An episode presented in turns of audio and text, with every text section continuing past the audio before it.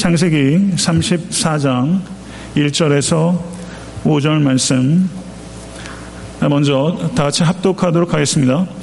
레아가 야곱에게 낳은 딸 디나가 그 땅의 딸들을 보러 나갔더니 히위 족속 중 하물의 아들 그 땅의 추장 세겜이 그를 보고 끌어들여 강간하여 욕되게 하고 그 마음이 깊이 야곱의 딸 디나에게 연연하며 그 소녀를 사랑하여 그의 마음을 말로 위로하고 그의 아버지 하몰에게 청하여 이르되 이 소녀를 내 아내로 얻게 하여 주소서 하였더라. 야곱이 그 딸 디나를 그가 더럽혔다 함을 들었으나 자기의 아들들이 들에서 목축함으로 그들이 돌아오기까지 잠잠하였고 25절부터 31절까지 말씀 합독하겠습니다. 제3일에 아직 그들이 아파할 때 야곱의 두 아들 디나의 오라버니 시몬과 레이가 각각 칼을 가지고 가서 몰래 그 성읍을 기습하여 그 모든 남자를 죽이고 칼로 하물과 그의 아들 세겜을 죽이고 디나를 세겜의 집에서 데려오고 야곱의 여러 아들이 그 시체 있는 성읍으로 가서 노력하였으니 이는 그들이 그들의 누이를 더럽힌 까닭이라 그들이 양과 소와 나귀와 그 성읍에 있는 것과 들에 있는 것과 그들의 모든 재물을 빼앗으며 그들의 자녀와 그들의 아내들을 사로잡고 집 속의 물건을 다 노략한지라 야곱이 시므온과 레위에게 이르되 너희가 내게 화를 끼쳐 나로 하여금 이 땅의 주민 곧 가나안 족속과 브리스 족속에게 악취를 내게 하였도다. 나는 수가 적은즉 그들이 모여 나를 치고 나를 죽이리니 그러면 나와 내 집이 멸망하리라. 그들이 이르되 그가 우리 노이를 창녀같이 대우함이 옳으니까 하나님의 말씀입니다. 할렐루야. 네, 오늘 말씀을 통해서 하나님께서 말씀해 주실 줄로 믿습니다. 겸손하고 또한 갈급한 마음으로 주의 말씀에 반응할 수 있게 되기를 바랍니다. 34장은 읽으면 머리가 굉장히 아픕니다. 제가 오늘 34장의 초반부와 제일 후반부를 읽었습니다만 저는 오늘 매우 빠른 속도로 창세기 34장 전체의 내용을 읽어 나갈 것입니다. 머리가 아픈 인간의 죄된 모습의 전시장이다. 저는 그렇게 이해가 됩니다. 이 34장에는 디나의 경솔함, 세겜의 성적 타락, 야곱의 비겁함, 세겜 사람들의 탐심, 그리고 야곱의 아들들의 잔혹함들이 뒤범벅되어 있는 도덕적 혼란상을 극치적으로 보여주고 있는 뼈아픈 장입니다. 근데 34장이 창세기 전체에서 어떤 위치를 차지하고 있고 창세기에 전체적으로 어떻게 내용에 기여하고 있는가? 이것은 대단히 중요한 질문이라고 할 수 있습니다. 32장에서 야복 강가에서 하나님과 씨름하였던 야곱은 환도뼈가 부러졌고 그의 이름이 야곱에서 이스라엘로 바뀌었습니다. 그리고 33장에서는 두려움에 가득 찼던 야곱이 에서와 극적으로 화해하는 매우 인상적이고 감동적인 장면이 그려져 있습니다. 그런데 34장에서 읽을 수 있는 야곱은 야복 강가를 경험하지 않은 사람처럼 이전의 옛 본성이 다시 다 되살아난 모습을 보게 됩니다. 야곱은 여전히 자식들을 편애하고 정의롭지 못하고 하나님의 보호를 의지하지 못하고 비겁하게 이루 말할 수 없고 자식들과 매우 심각하게 불화하고 있는 모습을 우리는 34장을 통해서 보게 됩니다. 31장 3절에서 하나님께서 야곱에게 여호와께서 야곱에게 이르시되 내 조상의 땅 내 족속에게 돌아가라 내가 너와 함께 있으리라 라고 말씀하셨습니다. 하나님의 이 명령에 야곱은 순종했습니다. 그래서 삼촌 라반의 집을 떠났습니다. 그렇지만 야곱은 베델까지 가지 않았습니다. 저는 세겜에서 은 100개를 두고 밭을 사서는 세겜에 멈춰 서버렸습니다. 야곱의 문제는 끝까지 순종하지 않았다는 것입니다. 베델은 해발 1000피트에 위치하고 있고 세겜은 낮고 그리고 풍성한 목초지가 펼쳐진 매우 살기 안락한 곳입니다. 세겜에서 베델까지가 불과 50km밖에 안 됩니다. 그런데 야곱은 거의 왔는데 끝까지 가지 않았습니다. 야곱의 문제는 적당히 순종한 문제입니다. 야곱이 이와 같이 적당히 순종해서 세겜에 멈춰섰기 때문에 디나는 호기심을 절제하지 못해서 겁탈을 당해버렸고 그리고 야곱의 아들들은 복수심을 절제하지 못해서 사륙과 약탈이라는 심각한 범죄를 범하게 된 것입니다.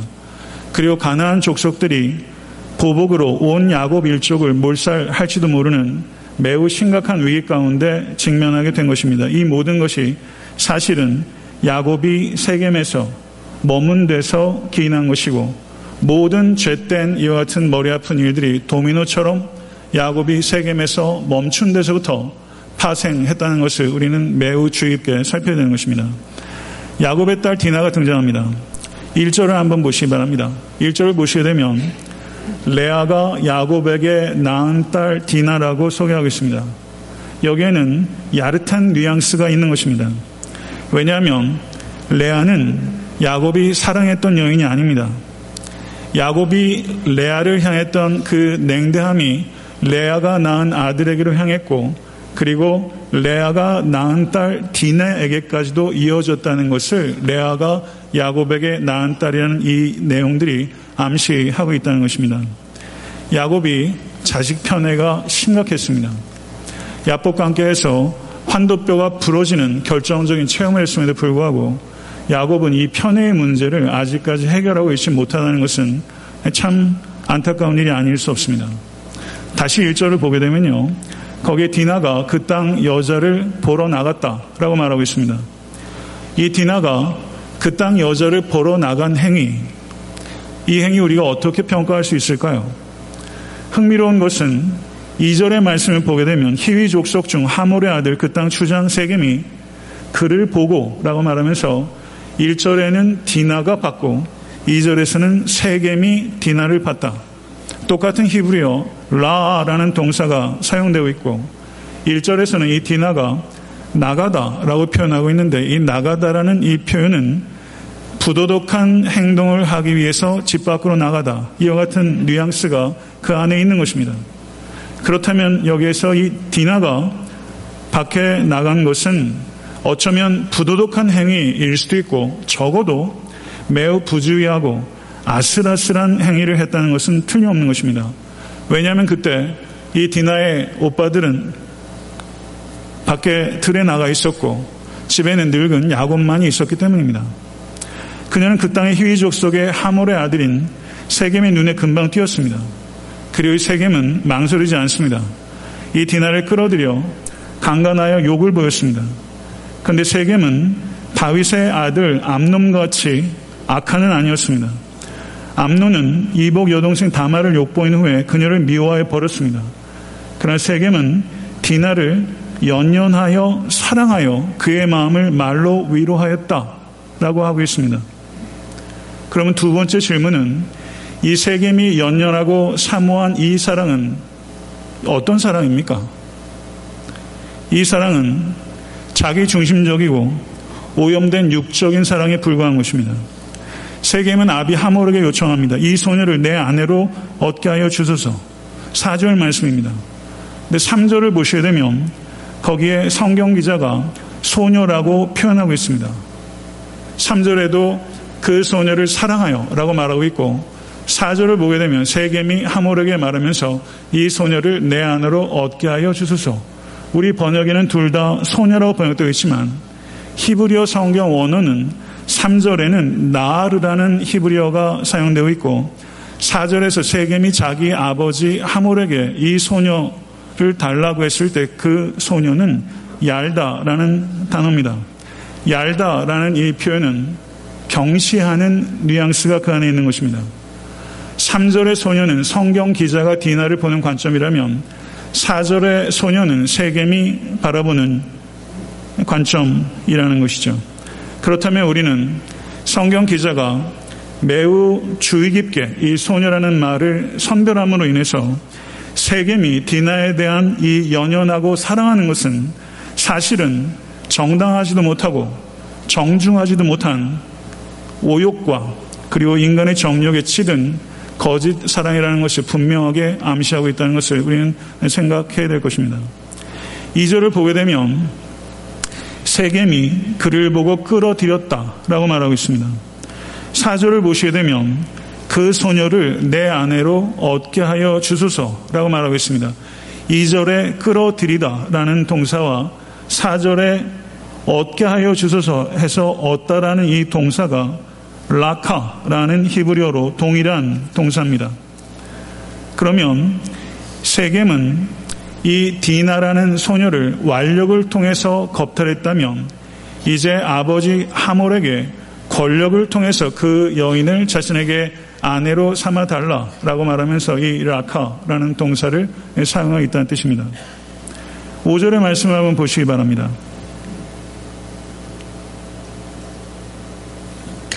5절은 야곱이 그 딸 디나가 더럽혀졌다는 이야기를 들었을 때 자기 아들들이 들에서 목축하고 있기 때문에 그들이 돌아올 때까지 잠잠하였다. 이렇게 말하고 있습니다. 세 번째 질문을 드리겠습니다. 야곱의 침묵을 우리가 어떻게 해석해야 할까요? 종교개혁자 루터와 칼빈은 야곱이 너무나 충격을 받은 나머지 자기의 아들들이 돌아올 때까지 아무 말도 할 수 없었다. 라고 상당히 우호적으로 이 침묵을 해석했습니다. 그러나 저는 그렇게 이해되지 않습니다. 이때 야곱에게는 11명의 아들과 한 명의 딸이 있었습니다. 이 디나는 야곱에게 외동딸입니다. 다윗의 이야기를 한번 해보겠습니다. 다윗은 그의 딸 다말이 그의 아들 암눈에 의해서 겁탈당했을 때 반응이 사무엘하 13장 21절 기록되어 있습니다. 다윗 왕이 이 모든 일을 듣고 심히 노하니라. 우리가 예상할 수 있는 반응은 자기의 딸 그리고 자기가 사랑하지 않는 여인의 딸이라 할지라도 무남동료 외딸이 겁탈을 당한 것입니다. 여기에 마땅한 반응은 타오르는 격렬한 분노여야 마땅합니다. 그러나 야곱은 잠잠했습니다. 야곱이 요셉이 죽었다는 이야기를 들었을 때 그때 야곱의 반응은 어땠습니까? 자기 옷을 찢고 굵은 배로 허리를 묶고 오래도록 그 아들을 위해서 애통하는 것이었습니다. 디나는 자기 의도와 상관없이 겁탈을 당했기 때문에 사실 디나는 이날 죽은 것입니다. 그러나 야곱은 한마디도 한 행동도 하지 않았습니다. 이러한 야곱의 과도한 무감각 이것은 디나의 형제들의 과도한 보복을 부채질한 원인이 된 매우 심각한 악한 태도임에 틀림없다고 우리는 생각해야 될 것입니다.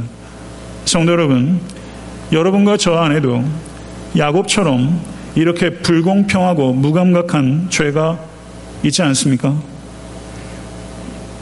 6절과 7절은 세겜의 아비 하몰이 야곱에게 말하러 왔으며 야곱의 아들들은 디나가 겁탈을 당한 것에 대해서 근심하고 심히 분노했다라고 말합니다.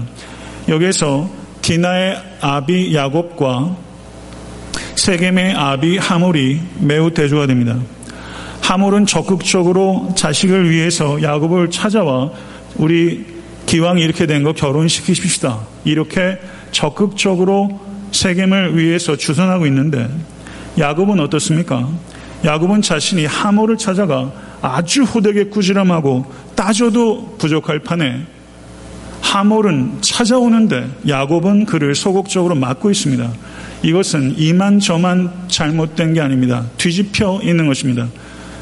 이와 같이 뒤집힌 상황들에 대해서 야곱의 아들들, 레아의 아들들은 속이 뒤집혔을 것입니다. 8절에서 10절을 한번 보시기 바랍니다. 세겜의 아비 하몰이 야곱에게 와서 말합니다. 하몰의 말은 무난하고 정중하게 들립니다. 8절부터 10절까지 한번 읽어보겠습니다. 하몰이 그들에게 이르되 내 아들 세겜이 마음으로 너의 딸을 연연하여 하니 원하건대 그를 세겜에게 주어 아내로 삼게 하라. 너희가 우리와 통혼하여 너희 딸을 우리에게 주며 우리 딸을 너희가 데려가고 너희가 우리와 함께 거주하되 땅이 너희 앞에 있으니 여기 머물러 매매하며 여기서 기업을 얻으라. 여러분, 어떻게 들립니까? 무난하게 들립니다. 정중하게 들리기까지 합니다. 그러나 이 이야기를 주의 있게 살피게 되면 이것은 거짓과 야비함으로 가득 차 있습니다. 26절의 말씀을 보게 되면 칼로 하몰과 그 아들 세겜을 죽이고 디나를 세겜의 집에서 데려오고 라고 말하고 있는 것을 볼 때 세겜이 이 디나를 겁탈한 후에 이 디나가 야곱에게로 간 것이 아니라 세겜은 이 디나를 감금하고 있었던 것입니다. 하몰의 말은 대단히 무난하고 정중해 보이기까지 하지만 사실은 인지를 잡아놓고 하는 거절할 수 없는 협박을 하고 있는 것입니다. 하몰은 하몰의 말을 다시 한번 보십시오. 자기 아들 세겜이 당신의 딸을 욕보였습니다. 죄송합니다. 사과 한마디 없습니다. 그와 같은 일이 벌어졌습니다. 라는 언급도 없습니다. 다만 청혼을 하고 있습니다. 그리고 뭐라고 말합니까? 충분한 물질적 보상을 하겠다고 약속하는 것입니다. 하몰이 야곱과 야곱의 아들들에게 와서 하는 것은 협박과 미혹입니다. 이와 같은 하몰의 말은 바로 사탄이 우리에게 와서 말하는 두 가지 가장 극악무도한 정책, 협박과 미혹을 통해서 우리에게 말을 걸어오는 사탄의 모습이 바로 야곱에게 말을 걸고 있는 이 하말의 모습과 동일하다는 것을 우리는 간과해서는 안 될 것입니다.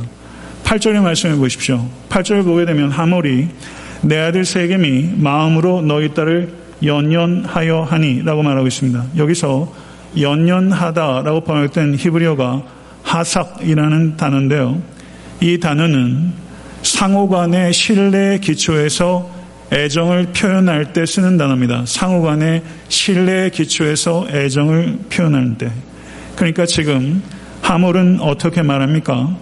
디나에 대한 내 아들 세겜의 마음은 진짜 사랑하는 것이고 이것은 명예로운 것이며 그리고 이 사랑은 하삭, 이, 하사, 이 사랑은 내 아들이 당신의 딸을 향한 일방적인 것이 아니라 상호 간에 사랑하는 것이고 그 사고는 서로 상호 간에 사랑한 결과라고 이야기를 하고 있는 것입니다. 성도 여러분, 팔이 안으로 굽습니다. 팔이 바깥으로 굽는 사람 없어요. 이건 물리적으로도 그렇지 않은데 실제 여러분도 저도 예 없이 팔이 안으로 굽습니다. 정도 차이만 있지 다 그러합니다. 그러나 이 문제는 심각한 것입니다.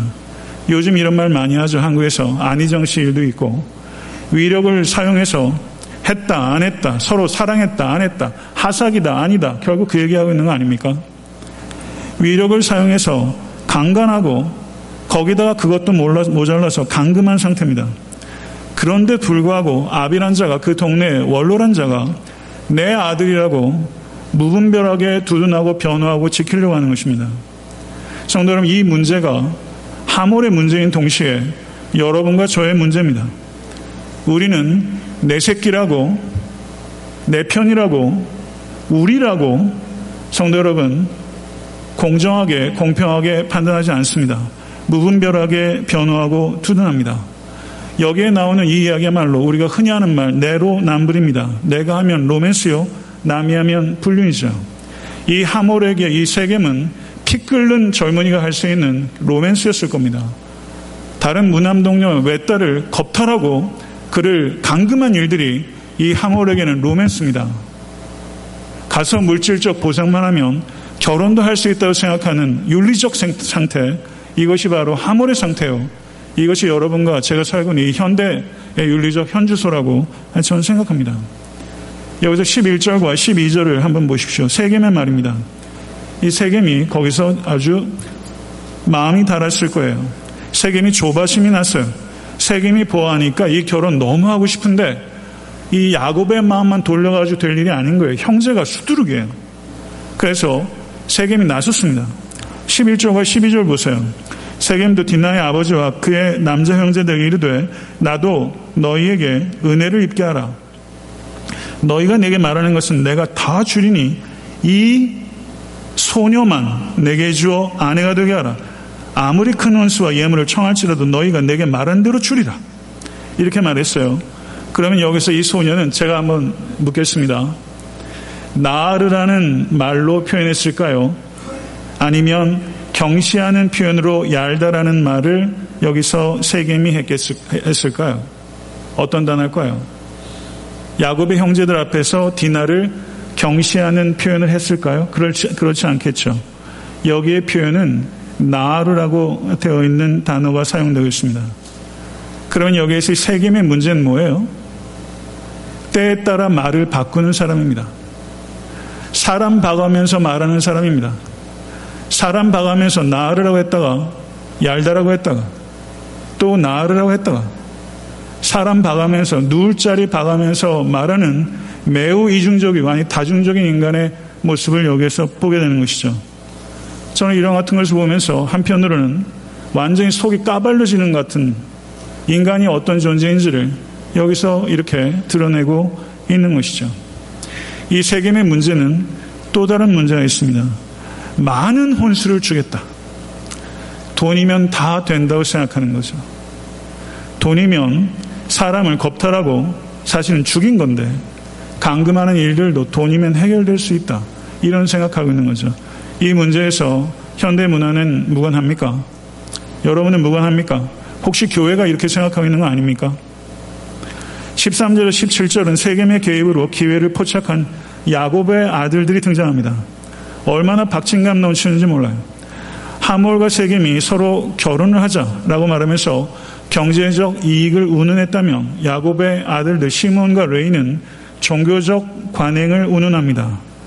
그래서 세겜 사람들이 다 할례를 받으면 디나를 세겜에게 주고 서로 통혼하고 한 민족이 되고 할례를 만약에 거절하게 되면 이 결혼 무효라는 것입니다.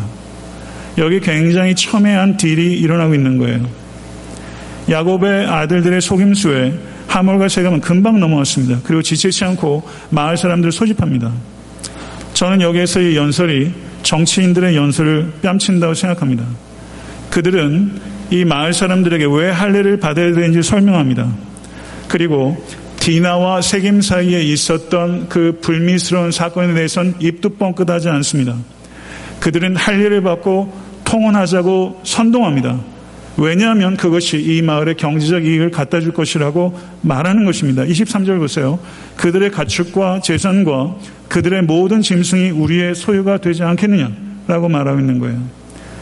하몰과 세겜은 끝까지 자신의 의도를 섬기고 기만적입니다.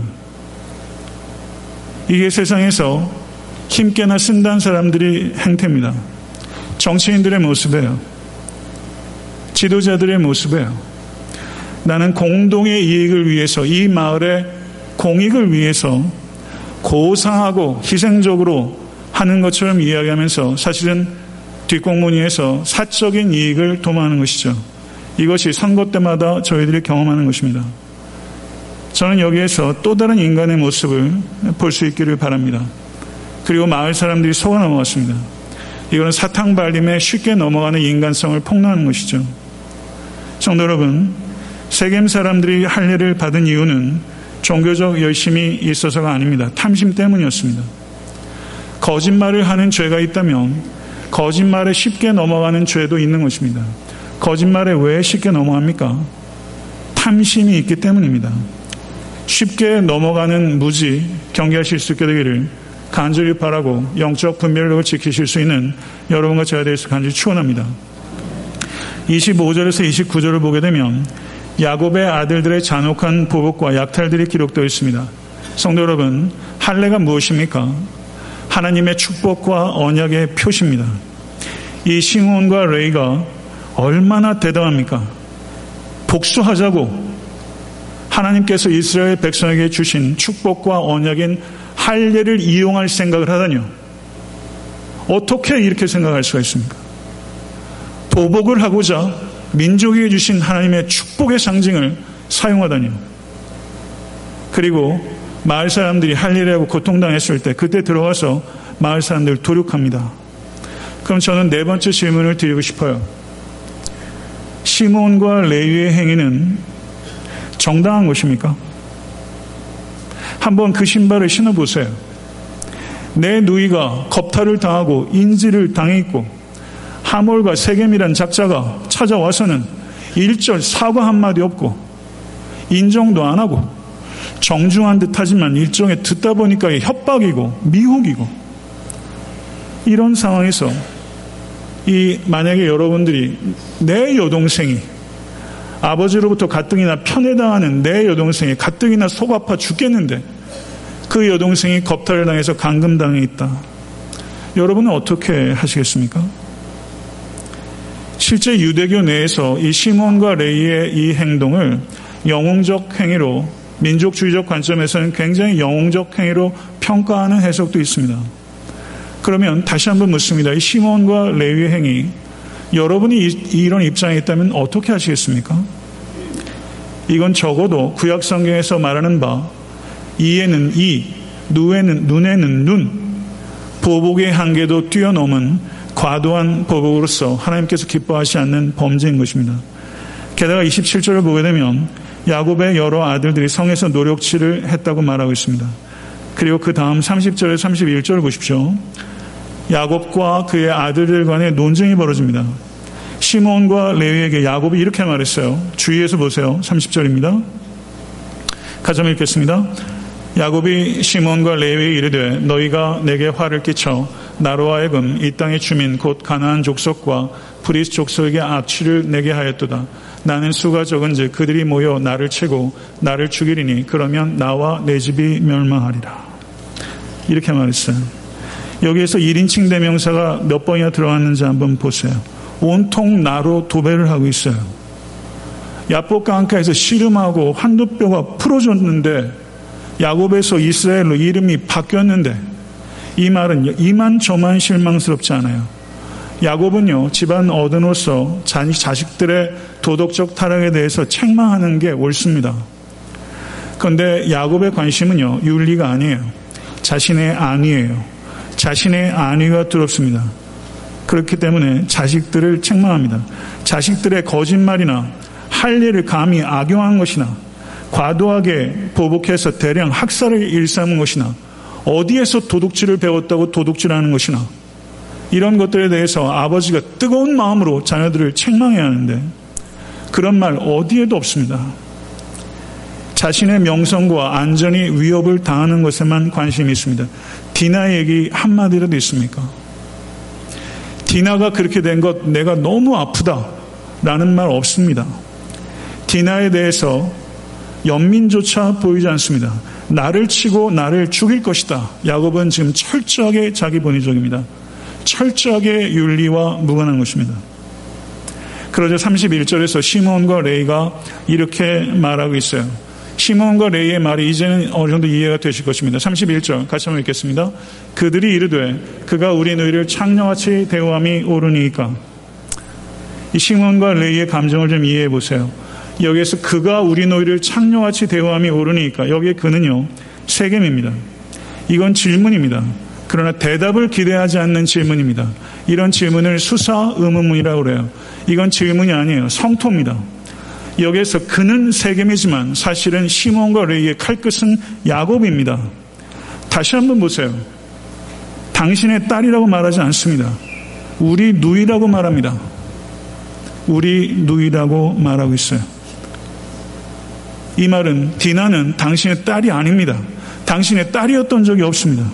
어떻게 아비라는 사람이 딸이 강간을 당했는데 분노조차 하지 않고 어떻게 한마디 말씀도 안 하십니까?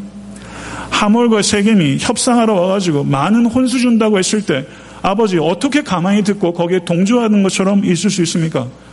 당신이 당신의 딸을 창녀로 생각하지 않으면 어떻게 이럴 수 있습니까? 돈 받고 팔아먹는 포주입니까? 아버지에게 사실 이렇게 묻고 있는 거예요. 이 모든 것들이 이 말에 다 담겨 있어요. 말씀 맺겠습니다. 머리 아프시죠? 창세기 34장에 나오는 이 인간들의 모습이 머리가 아파요. 저는 이 야복강가의 체험을 우리가 어떻게 해석해야 될지 인간이 이렇다는 거예요. 인간의 죄성의 전시장이에요. 가만히 들여다보니까 이 죄에서 무관한 죄가 여러분에게 있습니까? 현대사회에 이런 죄들이 무관합니까? 여러분에게 무관합니까? 성도 여러분, 여러분과 저 안에는 디나처럼 세상의 죄악에 대해서 불필요하고 경솔하고 위태로운 호기심이 없습니까? 세겜처럼 정당하지도 않고 정중하지도 못한 자기 중심적인 유욕에 가까운 사랑을 탐닉한 적 없습니까? 야곱처럼 편에 물들어 있고 죄에 대해서 무감각한 죄성 없습니까? 하몰처럼 내 자식이라면 내 편이라면 무분별하게 변호하는 불공정함 없습니까? 세겜과 하몰처럼 공동의 이익을 고심하는 것처럼 희생할 것처럼 하다가 결국엔 제이 쏙쏙쏙 빼먹는 이중성 없습니까? 세겜 사람들처럼 거짓말에 홀딱홀딱 넘어가는 탐심 없습니까? 시몬과 레이처럼 과도하게 보복하고 싶어하는 잔혹성 여러분에게 없습니까? 없습니까? 제게는 있습니다. 창세기 34장은 인간이 얼마나 교명하고 얼마나 죄성이 끈질기가 하는 것을 여지없이 폭로하고 있습니다. 묵상하면 아픕니다. 들킨 것 같습니다. 근데 창세기 33장을 보다가 보니까 이것이 절망으로 점철된 장이 아니라 이것을 뒤집어 놓고 보니까 야곱의 신실함이 얼마나 믿업지 못한 것인지 철저하게 절망한 후에 34장의 이면을 보니까 하나님의 신실하심이 보이기 시작하면서 창세기 34장은 인간의 죄, 도덕적 혼란상이 보이지만 여기는 하나님의 한결같은 신실함이 전시되어 있는 인간을 보면 절망할 수밖에 없고 하나님을 보게 되면 소망이 생기는 그 같은 대단히 역설적인 그 같은 장이 저는 34장이다. 그렇게 보이는 것이죠. 그래서 저는 야곱을 향한 하나님의 이 신실하심 이것에 대해서 짧은 시간 동안 좀 추적해 보고자 합니다. 야곱의 인생에서 가장 중요한 여행은 두 번이었습니다. 아브라함에게 가장 중요한 여행은 갈대우를 떠난 여행이었어요. 야곱은 창세기 28장에서 에서의 칼끝을 피해서 부엘세바에서 하란으로 간 여행이 첫 번째 중요한 여행이었다면 두 번째 중요한 여행은 창세기 46장에서 애굽을 향하여 떠난 여행이었습니다.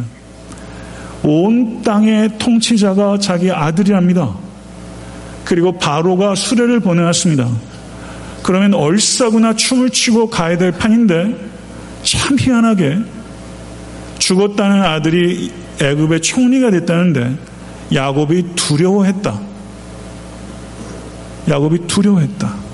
이 두려움은 뭘까요? 이것에 대해서 나중에 기회가 되면 이야기를 좀 하죠. 창세기 46장 2절에서 4절의 말씀을 우리 같이 한번 읽어보겠습니다. 46장 2절 4절. 야고바서부터 읽겠습니다. 야고바 시작. 야고바 야고바 하시는지라 야곱이 이르되 내가 여기 있나이다 하매 하나님이 이르시되 나는 하나님이라 내 아버지의 하나님이니 애굽으로 내려가기를 두려워하지 말라 내가 거기서 너로 큰 민족을 이루게 하리라 내가 너와 함께 애굽으로 내려가겠고 반드시 너를 인도하여 다시 올라올 것이며 요셉이 그의 손으로 내 눈을 감기리라 하셨더라 아멘 거기서 거기서 큰 민족을 이루게 할 것이다. 여기에서의 거기서는 애굽이에요. 애굽이에요. 애굽에서 종살이를 400년 할 동안 창세기 12장에서 주셨던 큰 민족을 이루게 할 것이란 이 약속이 거기서 이루어질 줄 누가 알았어요? 하나님께서 약속하셨어요. 내가 너와 함께 내려가겠고 하나님의 보호를 의미하는 것입니다. 그리고 정령 너를 인도하여 다시 올라올 것이며 믿으십니까? 이 말씀은 창세기 15장에서 출애굽에 대한 첫 번째 예언 이후로 출애굽에 대한 두 번째 예언입니다. 그리고 창세기 47장 9절을 보게 되면 야곱은 내 나그네 길의 세월이 130년이니이다. 내 나이가 얼마 못되니 우리 조상의 나그네 길에 연주에 미치지 못하나 짧고 험악한 세월을 보내었나이다. 이렇게 말했어요. 130세쯤 되면요. 이렇게 저렇게 치장하고 싶지 않습니다. 그냥 진솔해지는 거예요. 험악한 세월을 보냈대요. 왜 험악합니까? 날 때부터는 형의 발꿈치를 잡고 태어나고 그리고 인생의 마지막에는 기근에 구명도생 하겠다고 남의 나라에 피신하게 됐어요. 그야말로 파란만장한 세월이에요. 그런데 여기에서 저는 여러분에게 마지막으로 중요한 질문을 던지겠습니다. 바로가 복된 사람입니까? 야곱이 복된 사람입니까? 야곱은 험한 인생을 살아왔지만 야곱의 인생은 신실하신 하나님께서 함께한 삶이요, 동행한 삶이요, 하나님께서 때리셨기도 했던 삶이요, 간섭하기도 했던 삶이요, 건지시기도 했던 삶이요. 마지막으로는 궁극적으로 목적지에 도달하도록 하는 삶이었습니다. 아멘. 바로는 세상적으로는 최고의 인생이었어요. 이 사람은 자아 성취를 해 나간 사람이 아니라 처음부터 다 갖고 태어난 사람이에요. 자아가 성취되고 태어난 사람이에요. 자아 성취한 인간, 이 성공한 인생인가? 아니면 하나님의 소명을 따라 사는 인생이 성공한 인생인가? 야곱은 비포장 같은 인생을 걸었지만 목적지에 도달한 인생이고 바로는 아우토반 같은 거죠. 8차선 고속도로를 쌩쌩 달렸지만 결국에는 목적지에서 벗어난 인생이에요. 다시 한번 묻습니다. 바로가 복된 인생입니까? 야곱이 복된 인생입니까? 야곱은 그리고 야곱의 모든 가족들은 여러 가지 심각한 결격 사유가 있었음에도 불구하고 신실하신 하나님께서 저를 인도하셨습니다. 신실하신 하나님께서 우리가 우리의 인생을 하나님과의 관계 속에서 바라보고 하나님의 뜻을 구하게 하고 하나님만을 의지하게 하고 하나님의 임재 안에서 살게 하고 마침내는 하나님의 뜻을 이루도록 하고 계심을 믿으실 수 있기를 간절히 축원합니다. 신실하신 하나님께서 야곱을 그렇게 이끄셨던 것처럼 여러분과 저의 삶을 이끌고 계시고 하나님께서 우리의 모습이 어떠하다 할지라도 신실하신 하나님께서는 우리의 신실함을 기다리지만 그 약속을 성취하는 것은 온전히 여호와 하나님의 신실하심이라는 것을 진실로 믿으실 수 있게 되기를 이것을 진실로 믿는 성도는 신실하게 살아갈 수 있게 될 줄로 믿습니다. 신실하신 하나님께 모든 감사와 찬성과 영광을 올려드립니다. 오늘 주신 말씀 생각하면서 기도하겠습니다.